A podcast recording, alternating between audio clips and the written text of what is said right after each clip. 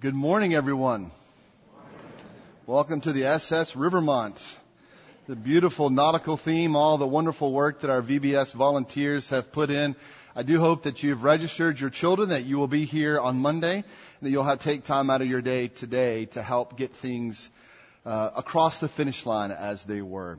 If you have a Bible, I invite you to turn with me to 1 Peter chapter 3. We'll be looking specifically at 18 through 22, but I'll read 13 through 22. If you don't have a Bible, you'll find a blue Bible in front of you. You'll find our text on page 1016. We are continuing our sermon series on the book of 1 Peter. In our Getting to Know Rivermont class, we often talk about our method of preaching here at Rivermont, which we call expository preaching or expositional preaching.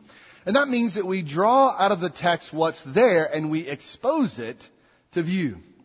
Now for Rivermont, that has historically meant that we preach through whole books of the Bible. And in preaching that way, you might say that we're keeping the pastors honest. We're not skipping over those passages that are too difficult to understand or too difficult to accept. Now, if there's ever a time to want to skip a portion of 1 Peter or any other book of the Bible, it would be the text that's before us. And if you read ahead, you might understand why. But to skip this text would actually deprive you and me of much needed encouragement and hope in the Christian life. We would miss much needed instruction for living faithfully in an ever hostile world toward Christ.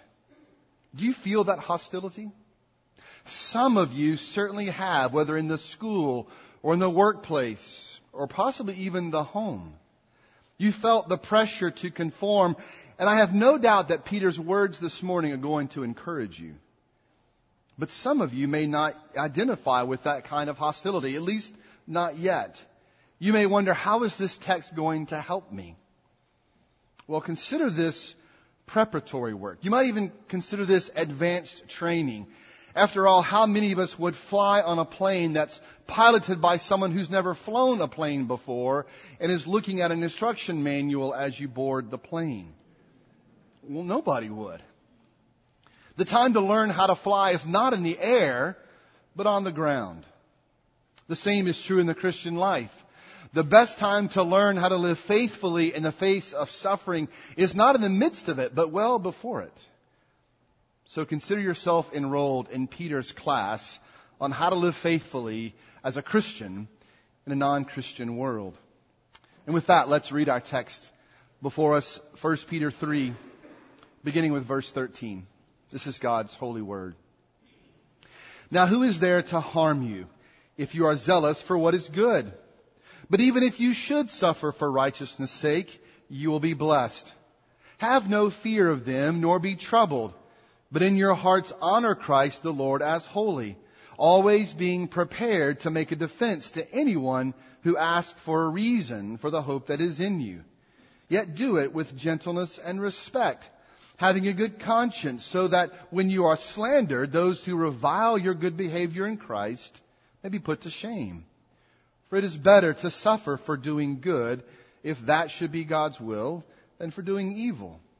For Christ also suffered once for sins, the righteous for the unrighteous, that he might bring us to God, being put to death in the flesh, but made alive in the spirit, in which he went and proclaimed to the spirits in prison, because they formerly did not obey when God's patience waited in the days of Noah, while the ark was being prepared, in which a few, that is eight persons, were brought safely through water.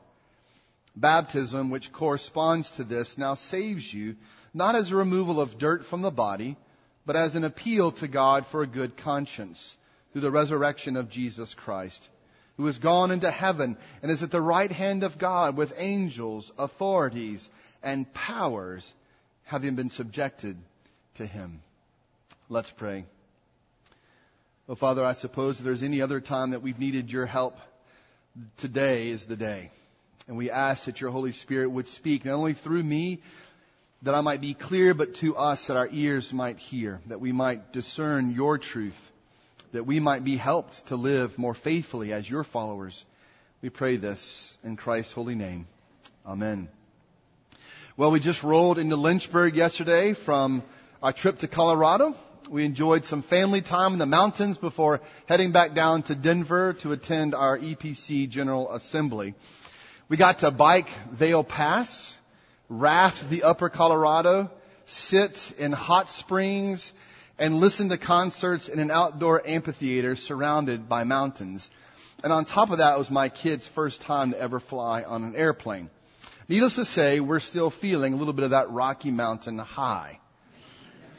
And that's in part because we took lots of pictures. We had to. There's so much beauty there. From snow-capped mountains to surging rivers to colorful wildflowers. It was all so beautiful. We knew there was no way that we would ever remember all the sights and the sounds. And so we took lots of pictures. We took lots of videos.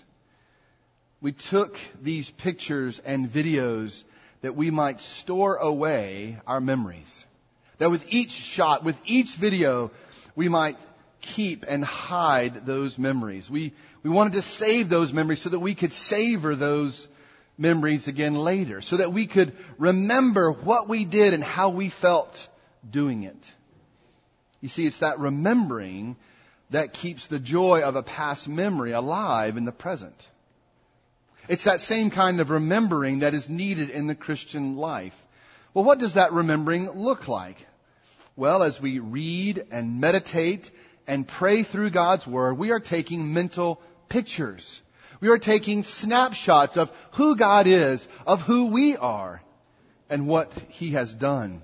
We do that so that we can remember when we are tempted to forget. We remember His covenant love that called and saved us unto Himself. We remember His faithfulness to honor His covenant promises despite our faithlessness. We remember the magnitude of His power as Christ holds all things together by the power of His Word.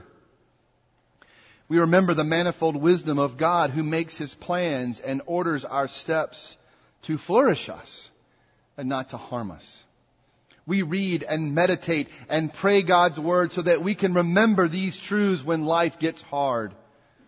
When the brokenness of this world breaks our hearts. When the weight of our trials crush our joy. It is then that we need these pictures to remind us of what is true about God. What is true about us. And what is true about what God has done and will do for us. That's exactly what Peter is doing here for these early Christians.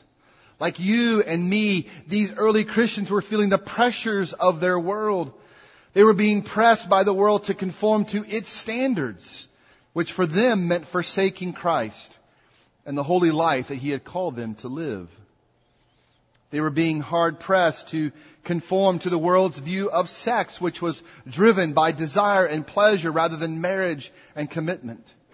They were being hard pressed to conform to the world's view of marriage, which was driven by getting your own needs met rather than meeting your spouse's needs. They were being hard pressed to conform to the world's view of authority, which was driven by an obedience of expedience rather than an obedience unto the Lord. They were hard pressed to conform to the world's view of religion, which was driven by the belief that all gods are suitable to build your life upon, rather than the living stone, the chief cornerstone, Jesus Christ. Do these sound at all familiar? They should, as our times are no different. And sadly, neither are our responses to these times. Verse 14 told us that these early Christians were afraid of the consequences of saying no to the world. They were afraid of the consequences of how they might be treated by their family, their neighbors, their authorities. They were afraid of what they might lose, of what they might miss out on. As they said yes to Christ, they experienced ridicule and rejection. They faced real suffering in the form of economic and physical persecution. How does Peter encourage us as he did these early Christians in light of this ridicule and rejection and suffering? Well, he offers us four snapshots, four pictures as reminders of who he is, who we are, and what he has come to do. The first picture he gives us is that we are to remember Christ's suffering. Look in verse 18. For Christ also suffered once for sins, the righteous for the unrighteous, that he might bring us to God, being put to death in the flesh, but made alive in the spirit. Now there are two aspects of Christ's suffering here that can help strengthen us in our own suffering. The first aspect of Christ's suffering is identification. The first four words of verse 18 spell this out. For Christ also suffered. Peter says this in direct response to the suffering the Christians were experiencing in verse 17. For Christ also suffered. He's saying you're not alone. Your suffering is not unique. Christ identifies with you because he too has suffered. Isaiah wrote in Isaiah 53 3 that Jesus was despised and rejected by men, a man of sorrows and acquainted with grief. That's incredibly comforting to know that you have someone to turn to who knows your suffering, who is no stranger to it. That happened to me when we started our trip in Colorado. For the first time in my life, I got altitude sickness. You might know that altitude sickness is caused by ascending to a high altitude too quickly, thus the Rocky Mountain High. No, not really. It, it actually shocked both Denise and I because I had been to Colorado many times and I'd never suffered from this. Yet the symptoms were unmistakable. And as I lay in bed feeling miserable, Denise offered much needed words of comfort but it's all she knew to do since she had never herself experienced altitude sickness. However, a friend of ours from Denver was staying with us the first couple of nights.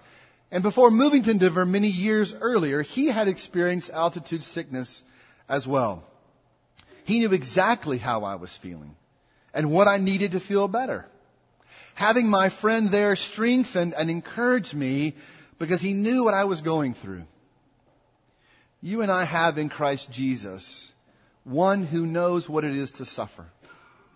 We can turn to him knowing that he understands, but more than that, he has done something about it. Which leads to the other aspect of Christ's suffering, justification. Again, look down at verse 18. Peter writes, For Christ also suffered once for sins, the righteous for the unrighteous that he might bring us to God, being put to death in the flesh, but made alive in the spirit. This is the language of justification. Christ suffered and died once for sins, the righteous for the unrighteous. We, the unrighteous, the ones who deserve the judgment of God because of our sin, have now been made righteous. The wrath of God that was ready to fall on us because of our rebellion instead fell on Christ and he was crushed. Now, this is incredibly helpful for us to see. Peter is encouraging us to see that our greatest enemy is not the person causing our suffering. But it can feel like that, can it? It can feel like the wounds they inflict are mortal to us. But Peter says our greatest enemy was our own sin. And because of Christ, it has been defeated. Because of Christ's work, you are no longer under God's wrath because you are no longer in your sin. Christ has justified us. Christ has taken our punishment and given us His righteousness that He might bring us to God. That we might be reconciled, adopted into His family, His child, His beloved.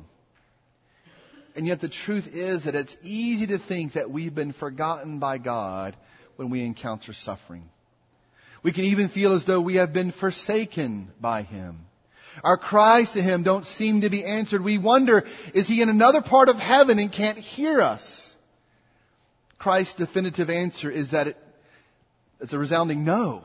He has not forsaken you. He will never leave you or forsake you. Suffering is not a sign that you have been forsaken.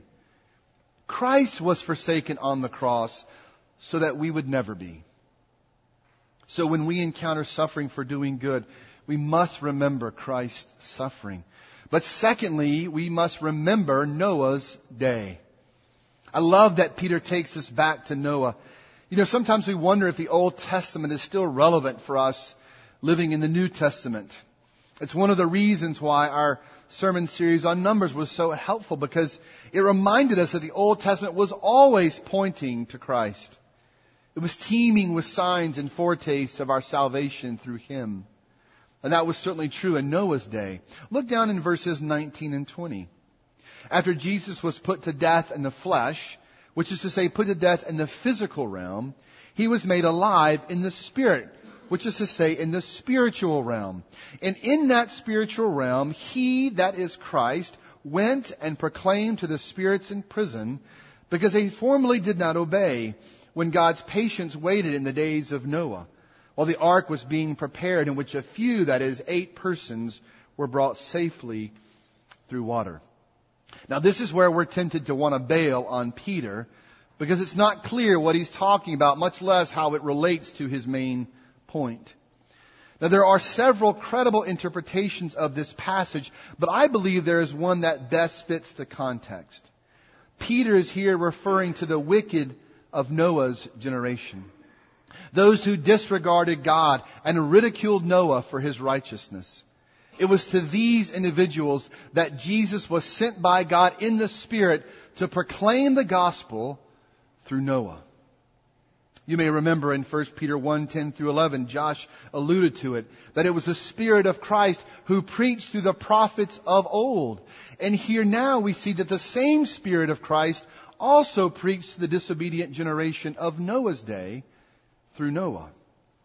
He was the mouthpiece through which God preached the gospel of repentance and salvation. He was, as Peter described him in 2 Peter 2 5, a herald of righteousness, which is another way of saying a preacher of the gospel. If we look at Genesis 6 3, we see a pronouncement from God that man's days will only be 120 years. This could refer to the shortening of man's life to only 120 years going forward. But the context seems to indicate something else. I think it is best to see this as a 120 year window God is giving man to repent and to be saved. It's extraordinary when you think about it. And it speaks to the patience of our God. And this interpretation seems to fit with what Peter will later say in 2 Peter 3 9 that the Lord is not slow to fulfill his promise as some count slowness, but is patient toward you, not wishing that any should perish, but that all should reach repentance. The Lord gave time. The Lord was patient as Noah's righteousness and his testimony was on display. Think about what that must have been like for Noah. The only family in the world who lived in right relationship to God. Day after day, preaching the gospel and enduring the insults, the slander, the reviling of those who thought him and his God crazy. Faithfully preaching, faithfully building, while God gave the world time. And yet that time was not unlimited.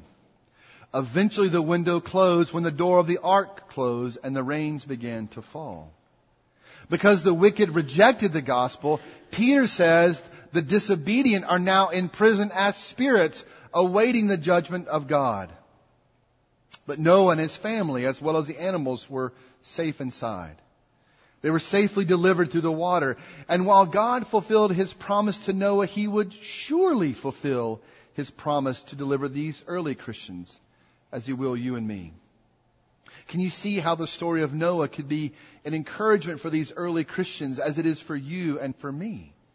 To see that if God vindicated Noah and preserved him and his family despite their suffering, how much more will he rescue and vindicate those who are in Christ from their trials? Noah was mocked and derided for doing what God called him to do. He suffered for doing good, yet God rescued him. The other encouragement here is also a warning. It is better to obey God and suffer than it is to disobey and be cast into the prison of verse 19. I do wonder if there have been times when circumstances have made you wonder if you had made a mistake following Christ. That what you signed up for wasn't what you bargained for. After all, it is so much easier to give in to the pressures of this world. I have so much respect for my younger brothers and sisters in Christ who struggle to live with purity of heart in a sex saturated world, who fight to honor God with their bodies and their minds as they look upon the opposite sex as image bearers of God and not objects of self gratification, who could possibly understand the pressure from their peers, the media, and the internet to give in to the flesh. It is indescribable, yet they would rather suffer than disobey.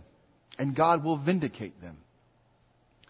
I also have such great respect for my brothers and sisters in Christ who struggle with same-sex attraction, yet resist fulfilling those desires out of obedience to God. The world will tell them to just give in to those desires, to stop fighting. Yet they would rather suffer for remaining celibate than to give in to disobedience. They, like Noah, act as heralds of righteousness, and they suffer for it. But God will vindicate them. Let us remember Noah's day as both an encouragement that God will vindicate his faithful, as well as a warning to remain faithful to God.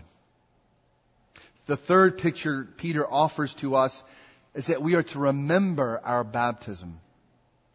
This third picture is one that we have the joy of witnessing here at Rivermont on several occasions a year. You may remember your own baptism, depending how old you were when you received it. For our baptized covenant children, their only memory may be a family photo of their own baptism. What is it that we are to remember about our baptism? Well, we are remembering God's covenant faithfulness to call and save a people unto himself. Peter here makes a connection between the floodwaters of Noah's day and the waters of baptism. He says, baptism, which corresponds to this, now saves you, not as a removal of dirt from the body, but as an appeal to God for a good conscience through the resurrection of Jesus. Once again, we are faced with a conundrum. Peter says that baptism saves us.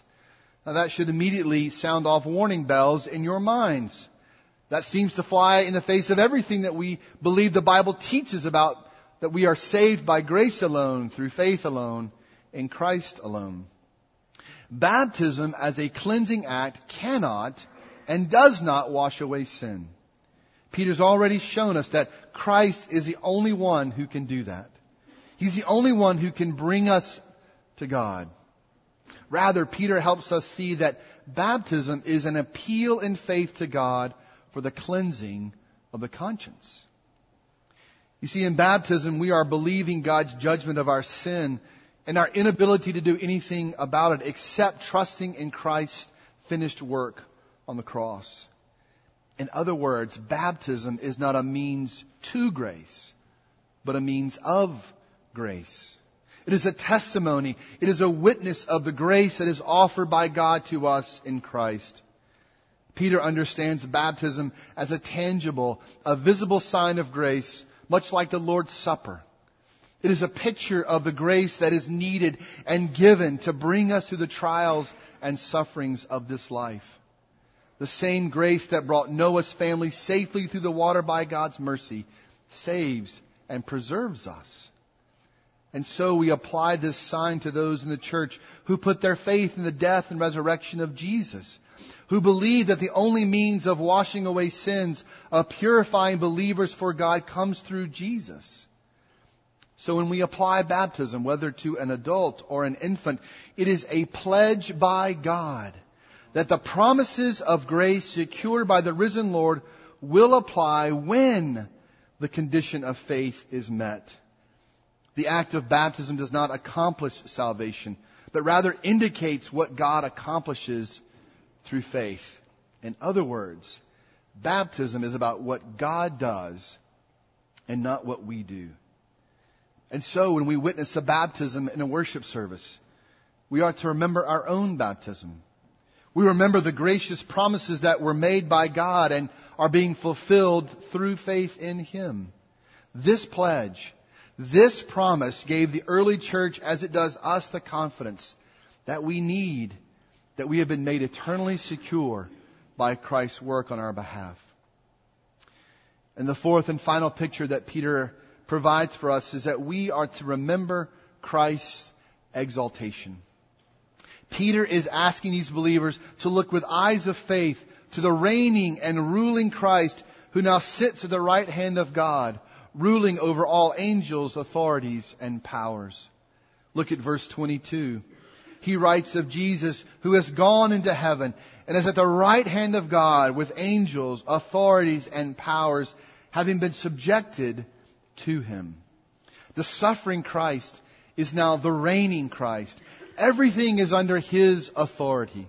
There is no angel, there is no authority, there is no power that works outside of Christ's control. There is no harassing, no oppressing, no deceiving, no accusing demon that is free to do as he pleases.